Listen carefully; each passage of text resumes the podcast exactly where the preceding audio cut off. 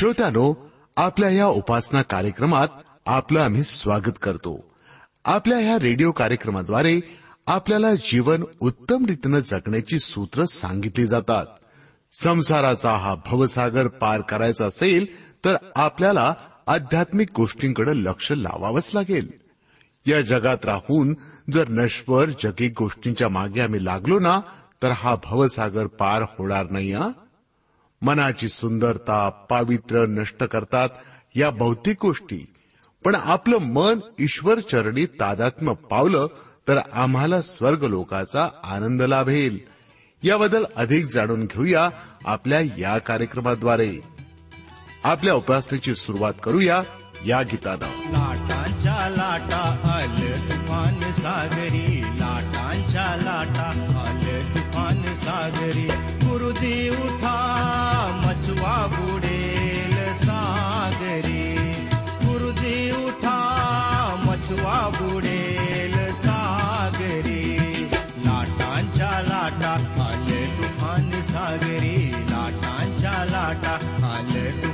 सागरी.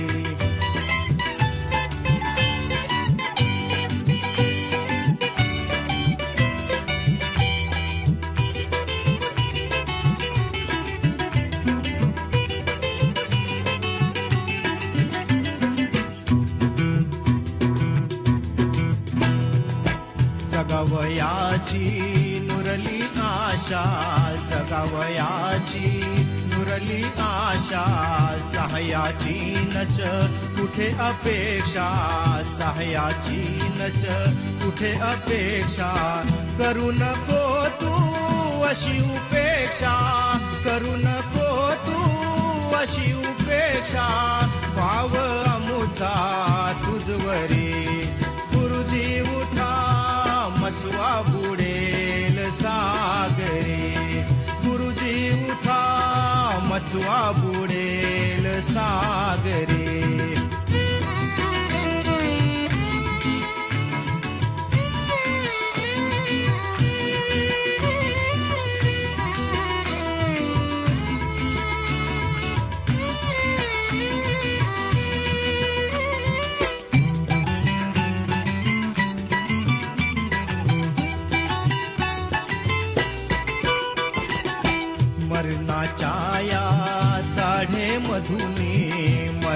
छाया गाढे मधुनी मुक्त कराया शक्त न कोणी मुक्त कराया शक्त न कोणी जागा हो रे उठ झोपे तुनी. जागा हो रे उठ झोपे तुनी. झोपलास का तू तरी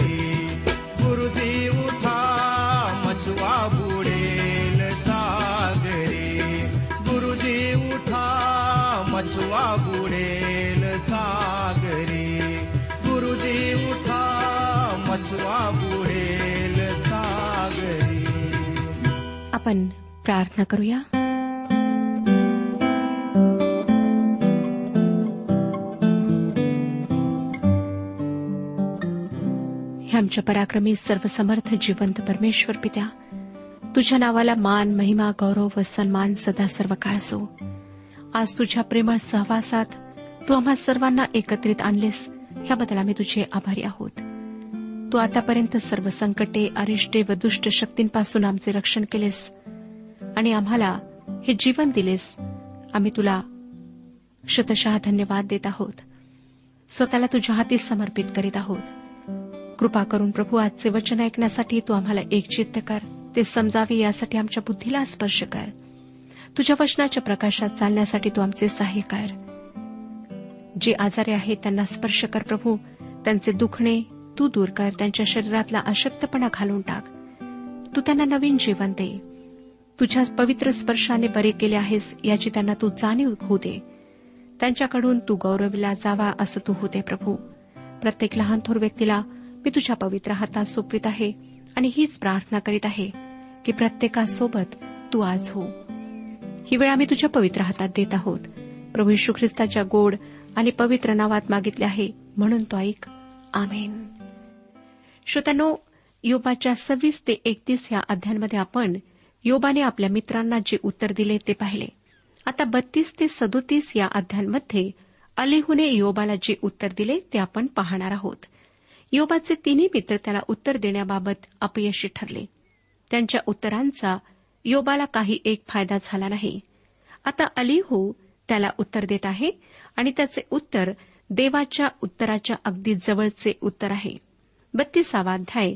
आणि पहिली दोन वचने सांगतात योम स्वतःच्या दृष्टीने निर्दोष आहे हे पाहून त्या तिघा पुरुषांनी त्यास उत्तर देण्याचे सोडून दिले.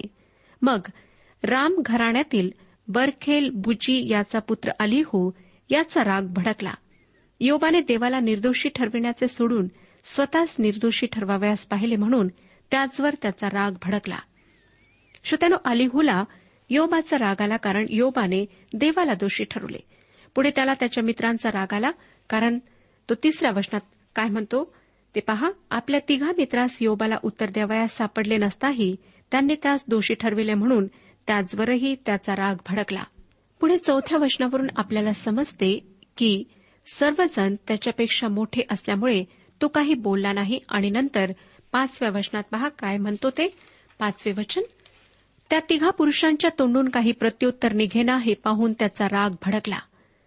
अलेहूने खरोखर संयमाने सुज्ञ उत्तराची वाट पाहिली. त्याने मध्येच आपले तोंड उघडले नाही पण जेव्हा त्यांच्यापैकी कोणाजवळही सुज्ञ उत्तर नाही असे त्याच्या लक्षात आले तेव्हा त्याला शांत बसवेना. सहा आणि सात वचनात तो म्हणतो मग बरखेल बुजी याचा पुत्र अलिहू याने उत्तर दिले. तो म्हणाला मी अल्पवयी आहे व तुम्ही वयोवृद्ध आहात. म्हणून मी मुरवत धरिली. आपले मत तुमच्यापुढे प्रकट करण्यास मी कचरलो मला वाटले जास्त दिवस पाहिलेल्यांनी भाषण करावे. बहुत वर्षे घालविलेल्यांनी अक्कल सांगावी. मग आठव्या वचनात तो काय म्हणतो पहा? पण मानवाच्या ठाई आत्मा असतो सर्वसमर्थाचा श्वास त्यास बुद्धी देतो. अलिहू या वयोवृद्ध लोकांना त्यांच्या गप्प बसण्याची दोन कारणे सांगतो. एकतर तो त्यांच्यापेक्षा लहान होता व दुसरे म्हणजे शहाण्या माणसांचे आपण ऐकायला पाहिजे. कारण ते सुज्ञ व ज्ञानी असतात. परंतु नंतर तो तोंड उघडून का बोलत आहे याची दोन कारणे तो सांगतो. पहिले हे की तो त्यांच्यापेक्षा वयाने लहान असला तरी ज्ञान व शहाणपण देणारा देवाचा आत्मा आहे व त्याला वयाची मर्यादा नाही. या सर्व घटनांवरून व अलिहूच्या बोलण्यावरून आम्हाला काही महत्त्वाच्या गोष्टी शिकायला मिळतात. पहिली गोष्ट ही की आम्ही देवासमोर न्यायी ठरू शकत नाही. दुसरी ही की काहीही कारण किंवा पुरावा आमच्याजवळ नसताना आम्ही योबाच्या मित्रांप्रमाणे इतरांना दोषी ठरवणे योग्य नाही. तिसरी गोष्ट ही की आम्ही आमच्या तरुणांना ते केवळ वयाने लहान आहेत म्हणून तुच्छ लेखणे योग्य नाही. बऱ्याचदा मंडळ्या तरुण पाळकांविषयी नाराज असतात. आम्हाला तरुण पाळक नको आम्हाला मध्यम वयीन पाळकच पाहिजे असा त्यांचा अट्टाहास असतो. पण तरुणपणात देवाची सेवा करू इच्छिणारा हा पाळक देवाचा अभिषिक्त आहे. त्याला खुद्द देव प्रशिक्षण देत आहे. देव त्याच्या सह आहे व देवाचा सुज्ञतेचा आत्मा त्यालाही मिळालेला आहे.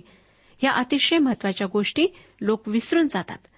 वयोमानानुसार अनुभवाने माणूस शहाणा होतो ही गोष्ट खरी असली तरी ज्ञान व शहाणपण देणारा देवाचा आत्मा असतो.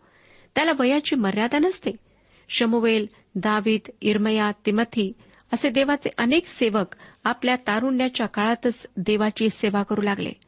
श्रोत्यानो ज्ञान हे देवापासून असते. आणि म्हणून जर आम्ही तरुणांना काहीच ज्ञान नाही अनुभव नाही म्हणून त्यांचे विचार लक्षात घ्यायलाच नकोत असे म्हणून बसलो तर आम्ही आमच्या तरुणांमध्ये जे उत्तम आहे ते गमावून बसू. आम्हाला त्यांच्यातल्या वेगवेगळ्या क्षमतांचा उपयोग करता येणार नाही. आता अलिहूच्याच उत्तरावरून आम्हाला दिसून येणार आहे की तो सोफर बिलदत व अलिफज यांच्यापेक्षा वयाने लहान असला तरी शहाणा होता व देवाच्या वतीने बोलून योबाला त्याच्या उत्तराच्या जवळ आणणारा होता. बत्तीसावा अध्याय नवव्या वचनात तो म्हणतो मनुष्य वयाने मोठे असले तरच ते ज्ञानी असतात. वयोवृद्ध असले तर त्यास खरे खोटे समजते असे नाही. या ठिकाणी त्याला असे म्हणायचे आहे की देवाचा आत्मा किंवा त्याची स्फूर्ती त्यांना बुद्धी देतो. म्हणजे योबाला केवळ देवच उत्तर देऊ शकतो हे तो सुचवत आहे. या लोकांच्या उत्तराची वाट पाहिल्यावर त्याने आपले तोंड उघडले. आता तो बारा आणि तेरा वचनांमध्ये म्हणतो मी तुमचे बोलणे मन लावून ऐकले. तो पहा तुम्हातल्या कोणीही योबाच्या पक्षाचे खंडन केले नाही. कोणी त्याला समर्पक उत्तर दिले नाही. देवच त्याचे खंडन करील. मनुष्याच्याने होणार नाही इतके ज्ञान. त्याच्या ठाई आम्हास आढळून आले आहे असे म्हणू नका. अलिहूला खरोखर या गोष्टीचा राग आला आहे की योबाच्या मित्रांपैकी एकानेही त्याला योग्य उत्तर दिले नाही. आणि योब स्वतःला निर्दोष समजून देवाला दोषी ठरवित आहे. शेवटी तो उत्तर देण्यासाठी फार उत्सुक झाला आहे. अठराव्या वचनात म्हणजे योबाचे पुस्तक बत्तीसावा अध्याय आणि अठराव्या वचनात तो म्हणतो माझ्या मनात शब्दांची गर्दी झाली आहे. माझा अंतरात्मा मला स्फूर्ती देत आहे. आम्ही कित्येकदा श्रोत्यानो योबाच्या मित्रांप्रमाणे वागतो. इतरांना देवाकडे आणण्याऐवजी आम्ही कळत नकळत त्यांना देवापासून दूर नेतो. त्यांच्यात व देवात आम्ही अडखळण बनतो आणि कित्येकदा योबाप्रमाणे आम्ही वागतो. आम्ही देवासमोर स्वतःला न्याय ठरविण्याचा प्रयत्न करतो. आमच्या वागण्यात बोलण्यात चालण्यात इतकेच काय?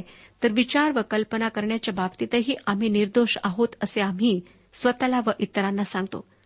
परंतु श्रोत्यानो देव आमची मने व अंतकरणे जाणतो. सर्व हेतू व विचार यांची तो परीक्षा करतो. जर ख्रिस्ताद्वारे तुमची सर्व पापे धुतल्या गेली असतील व तुमचे मन तुम्हाला कोणत्याही बाबतीत दोषी ठरवित नसेल तर तुम्ही सुखी आहात. कारण देवाने येशू ख्रिस्ताद्वारे तुमच्या पापांची क्षमा केली आहे. परंतु जर तुम्हाला तुमचे मन तुमचा आत्मा दोषी ठरवित असेल तर पाप क्षमेसाठी देवाकडे येण्यास विलंब लावू नका. येशू ख्रिस्ताद्वारे पापांची क्षमा व पाप क्षमेची शांती आहे. व जेव्हा आम्ही परमेश्वराजवळ पश्चतापामुळे भग्न व अनुतप्त झालेल्या हृदयाने ख्रिस्ताद्वारे जातो तेव्हा तो आम्हाला क्षमा केल्याशिवाय राहत नाही. आता आपण पुढच्या अध्यायाकडे वळूया.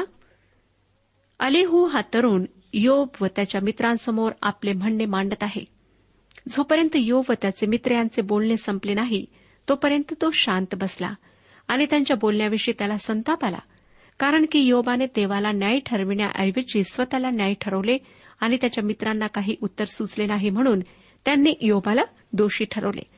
अलिहू आतापर्यंत शांत बसला होता कारण एकतर मोठ्यांचा मान राखणे त्याला योग्य वाटले आणि दुसरे म्हणजे त्यांच्याकडून त्याला सुज्ञ उत्तराची अपेक्षा होती. परंतु त्या वयाने मोठे असलेल्यांकडून त्याचा जेव्हा अपेक्षा भंग झाला तेव्हा त्याने बोलायला सुरुवात केली. कारण त्याला माहीत होते की मनुष्याच्या ठाई आत्मा आहे व सर्व समर्थाचा श्वास त्यांना बुद्धी देतो. आता या अल्लीहू नावाच्या तरुणाचे काय म्हणणे आहे ते आपण वाचूया तेहतीसावाध्याय पहिल्या चार वचनात. तर आता हे योबा माझे भाषण श्रवण कर. माझे सगळे बोलणे ऐकून घे. पहा आता मी आपले तोंड उघडेले आहे. माझी जीभ माझ्या तोंडात हालू लागली आहे. माझ्या मनात ते विचार जसेचे तसे माझ्या शब्दांनी प्रगट होणार. माझ्या वाचेने प्रगट होणारे ज्ञान माझ्या तोंडून निष्कपटपणे निघणार. देवाच्या आत्म्याने मला निर्माण केले आहे. सर्व समर्थाच्या श्वासाने मला जीवन प्राप्त झाले आहे. श्रोत्यानो एक गोष्ट तुमच्या लक्षात आलीच असेल की अलिहूची बोलण्याची सुरुवात योबाच्या इतर तिन्ही मित्रांपासून भिन्न आहे. त्याचे बोलणे नकारात्मक नाही. तो सकारात्मक किंवा आशावादापासून बोलण्याची सुरुवात करीत आहे. सर्वात पहिली गोष्ट तो हीच करतो की तो इयोबाचा विश्वास संपादन करतो. तो त्याला सांगतो की तो त्याच्या हृदयाच्या सरळपणाने निष्कपटपणे बोलत आहे. देव माझा निर्माण करता व माझा पालन करता आहे असेही तो इयोबाला सांगून त्याचे व देवाचे नाते स्पष्ट करतो. आणि त्यामुळेच मी व तू आपण देवाच्या दृष्टीने समपातळीवर आहोत असेही तो योबाला सांगत आहे. अशा प्रकारे योबाचा विश्वास संपादन करून अलिहूने आपल्या बोलण्याची सुरुवात केली. तेहतीसावा अध्याय आणि सहाव्या वचनात तो योबाला म्हणतो तेहतीसावा अध्याय सहावं वचन पहा देवापुढे मी तू सारखाच आहे. मी ही मातीच्या गोळ्याचा घडलेला आहे. मला वाटतं की ही गोष्ट सल्लागारांसाठी फार महत्वाची आहे. कोणाला मानसिकरित्या मदत करायची असेल त्याच्यावर टीकेचा भडीमार करणे अगदी चुकीचे आहे. त्याऐवजी त्या व्यक्तीचा विश्वास संपादन करून त्या व्यक्तीला समजावून घेण्याचा प्रयत्न करणे फार आवश्यक आहे. पुढे अलिहू योबाला त्याच्या सर्व तक्रारीची आठवण करून देत आहे. तो पुढे म्हणतो आठ ते अकरा वचनांमध्ये तुझे बोलणे माझ्या कानी पडले तुझे शब्द मी ऐकले ते हे. मी शुद्ध आहे मी निरपराध आहे. मी निष्कलंक आहे मी निर्दोष आहे.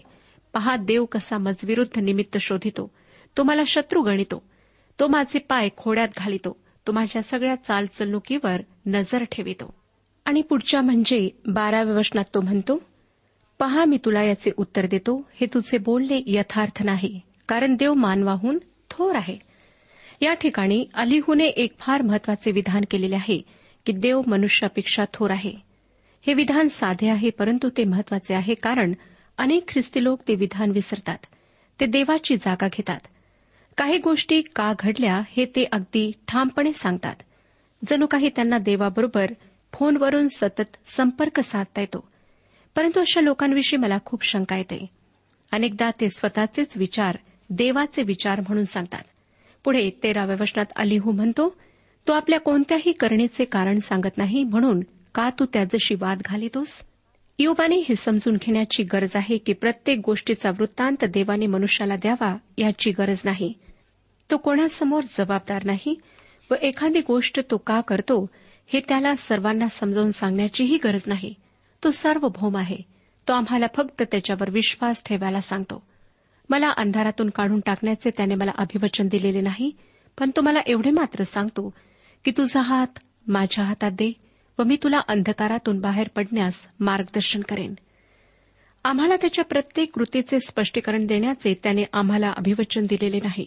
त्याने आम्हाला फक्त त्याच्यावर विश्वास ठेवायला सांगितले आहे. अलिहू योबाला पुढच्या वचनात काय म्हणतो ते पहा? तेहतीसावाध्याय चौदा आणि पंधरा वचने. देव एका प्रकारे नव्हे तर दोन प्रकारे मनुष्याशी बोलतो पण तो त्याकडे चित्त देत नाही. स्वप्नस्थितीत रात्रीच्या दृष्टांतात मनुष्य गाढ निद्रेत असता तो बिछाण्यावर पडून झोप घेत असता. श्रोत्यानो अलिहू योबाला सांगत आहे की देव आमच्याशी बोलत नाही ही तुझी तक्रार चुकीची आहे. कारण देव वेगवेगळ्या प्रकारे मानवाशी बोलतो पण मानव त्याकडे दुर्लक्ष करतो. सोळा आणि सतरा या वचनांमध्ये तो योबाला म्हणतो देव त्याचे कान उघडतो त्यास प्राप्त झालेल्या बोधावर तो मुद्रा करीतो. तेणेकरून तो मनुष्याच्या कृतीला आळा घालितो पुरुषाच्या गर्वाचा परिहार करीतो. युवाची समस्या एखाद्या कर्करोगाप्रमाणे होती. तो आत्म्याचा कर्करोग म्हणजे त्याचा गर्व होय. अलिहूचे म्हणणे आहे की देवबाप मानवाला शिस्तीद्वारे मार्गदर्शन करतो. श्रोत्यानो योबाच्या चुकीच्या विचारांमागे एकच गोष्ट आहे ती म्हणजे त्याला देवाचा स्वभाव समजत नाही. पण देवबापाने योबाला सोडले नव्हते तो त्याच्याशी वेगवेगळ्या प्रकारे बोध करीत होता. योबाचा गर्व त्याला काढून टाकायचा होता. योब एक चांगला माणूस होता एक महान माणूस होता. पण तो तुमच्या माझ्यासारखा पापी मानव होता. आम्ही पापी असल्यामुळे आमच्यामध्ये गर्व निर्माण होतो. उदाहरणार्थ जे लोक आमच्यावर टीका करतात त्यांचा आम्हाला राग येतो कारण आमचा अहंकार दुखावला जातो. परंतु देवाचे वचन आम्हाला सांगते की तो न्यायींची ही परीक्षा होत येतो. तो त्यांच्यावरून आपली नजर काढून घेत नाही. जे आम्ही ख्रिस्ताद्वारे त्याचे पुत्र व कन्या झालेले आहोत ते आम्ही सर्व त्याच्या हातात आहोत. आमचे जीवन त्यातल्या घटना सर्व काही त्याच्या देखरेखीखाली आहे. जरी त्याची आमच्यावर अतिशय खोलवर हळूवार व कधी न बदलणारी प्रीती आहे तसेच त्याचे नैतिक व सुज्ञ राज्यही आमच्या जीवनावर आहे. तो आमच्या जीवनावर राज्य करतो. कारण आम्ही बिघडलेल्या मुलांप्रमाणे होऊ नये अशी त्याची इच्छा आहे. अलिहू पुढे एकोणतीस आणि तीस ह्या वचनांमध्ये त्याला सांगतो पहा हे सर्व देव मनुष्याला दोन तीनदा करीतो. असा तो त्याचा जीव गर्तेपासून बचावितो. म्हणजे तो जीवन प्रकाशाने प्रकाशित होतो. देव मनुष्याला शिस्तीद्वारे मार्गदर्शन करतो. मनुष्याचा जीव खाचेपासून म्हणजे नरकापासून वाचावा हीच त्याची इच्छा आहे. एकतीस ते तेहतीस वचने वाचूया. हे योबा कान देऊन माझे ऐक. उगा रहा मला बोलू दे. तुला काही उत्तर द्यावायचे असेल तर ते दे. बोल कारण तुला निर्दोष ठरवायची माझी इच्छा आहे. नाहीतर माझे ऐक. उगा रहा मी तुला ज्ञान सांगतो. आजही ख्रिस्तावर विश्वास ठेवणाऱ्यांना परमेश्वर शिस्तीद्वारे मार्गदर्शन देऊ इच्छित आहे. इब्रिलोकास लिहिलेल्या पत्राच्या बाराव्या अध्यायातील तीन ते पाच या वचनांमध्ये जो बोध दिलेला आहे तो आम्ही लक्षात घ्यायला हवा. बारावा अध्याय तीन ते पाच वचने. तुमची मने खचून तुम्ही थकून जाऊ नये म्हणून ज्याने आपणाविरुद्ध पातक्यांनी केलेला इतका विरोध सहन केला त्याच्याविषयी विचार करा. तुम्ही पापाशी झगडत असता रक्त पडेपर्यंत अजून प्रतिकार केला नाही. आणि तुम्हाला पुत्राप्रमाणे केलेला हा बोध तुम्ही विसरून गेला हा काय? माझ्या मुला परमेश्वराच्या शिक्षेचा अनादर करू नको आणि त्याच्याकडून दोष पदरी पडला असता खचू नको. श्रोत्यानो पुढे याच अध्यायाच्या अकराव्या वचनात म्हटले आहे कोणतीही शिक्षा तत्काली आनंदाची वाटत नाही उलट खेदाची वाटते. तरी ज्यांना तिच्याकडून वळण लागले आहे त्यांना ती पुढे नीतिमत्व हे शांतिकारक फळ देते. आपल्या स्वर्गीय पित्याच्या शिक्षेला आम्ही तीन स्पष्ट अशा प्रकारे प्रतिसाद देतो. पहिला प्रकार हा की ती देवाची वाणी नव्हतीच. तो देवाचा हात नव्हताच असे म्हणून आपण त्याच्या शिक्षेचा तिरस्कार करू शकतो. म्हणजे आपण देवाकडे दुर्लक्ष करू शकतो किंवा आपण त्या शिक्षेने पूर्ण खचून जाऊ शकतो. देवाच्या शिक्षेने जर आम्ही अगदी खचून जात असलो तर तो आमचा खरंच पराभव आहे. कारण त्याच्या शिक्षेमुळे आम्हाला शिस्त लागायला पाहिजे हा त्यामागचा हेतू असतो. आणि देवाच्या शिक्षेमुळे प्राप्त होणारी शिस्त आम्ही अंगी बाणायला हवी. हा तिसरा प्रकार आहे. त्यामुळे आमच्यामध्ये न्यायपणाचे फळ निर्माण होईल. परमेश्वर त्याच्या प्रत्येक लेकरावर संकट येऊ देतो व ज्या कोणाला तो आपला पुत्र किंवा कन्या म्हणून स्वीकारतो त्याला तो शिक्षा करतो. होय श्रोतानो जसा बाप आपल्या मुलाला शिक्षा करून शिस्त लावतो त्याप्रमाणे आमचा स्वर्गीय पिता आमच्यावर संकट येऊ देऊन आम्हाला शिस्त लावतो. योबाला ज्या त्रासातून संकटातून जावे लागले त्यामागचे एक कारण परमेश्वराने त्याला लावलेली शिस्त होय. अलिहूचे बोलणे आम्ही योबाच्या चौतीसाव्या अध्यातही पाहणार आहोत.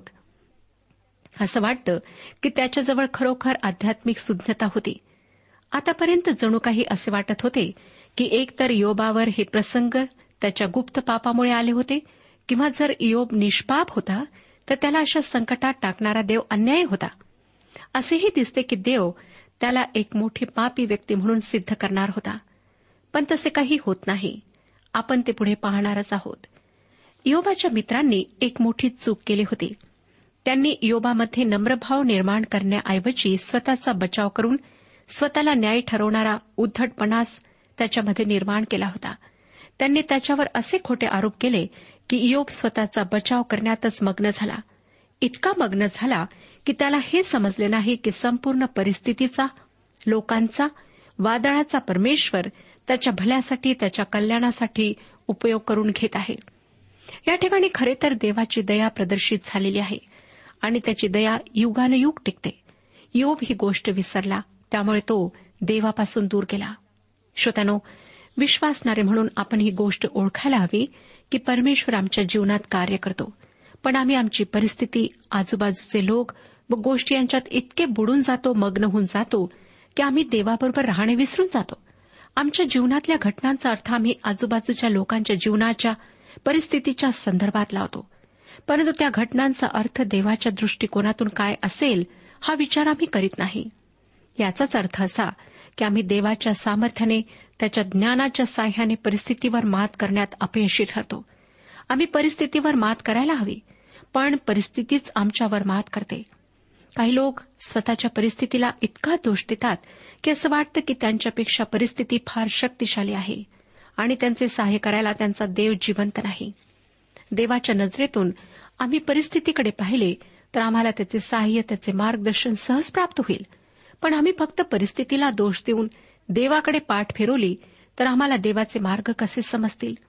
देव आम्हाला सहाय्य करायला तयार आहे पण आम्ही आमची परिस्थिती त्याच्या हाती सोपून त्याचे मुख त्याचे मार्गदर्शन शोधले पाहिजे. जे त्याचा सातत्याने शोध घेतात त्यांना तो सापडतो. आम्ही आमची परिस्थिती आमच्या व देवाच्या मध्ये येऊ देता कामा नये कारण तसे झाले की परिस्थिती आमच्या व देवामध्ये भिंत म्हणून उभी राहते. आणि त्यामुळे आम्हाला देवाच्या समक्षतेची जाणीव राहत नाही. जेव्हा आम्हाला देवाच्या समक्षतेची जाणीव उरत नाही तेव्हा आम्हाला त्याची शांतीही मिळेनाशी होते. चिंता व काळजा आमच्या मनाचा हळूहळू ताबा घेऊ लागतात. आणि देवाच्या साह्याची जाणीव आम्हाला अजिबात राहत नाही. या सर्व गोष्टींचा परिणाम हा होतो की आम्ही चिडचिडे असंयमी व दोष काढणारे बनतो. देवापासून आम्ही दूर जातो आणि आमचा देवाबरोबरचा संपर्क तुटतो.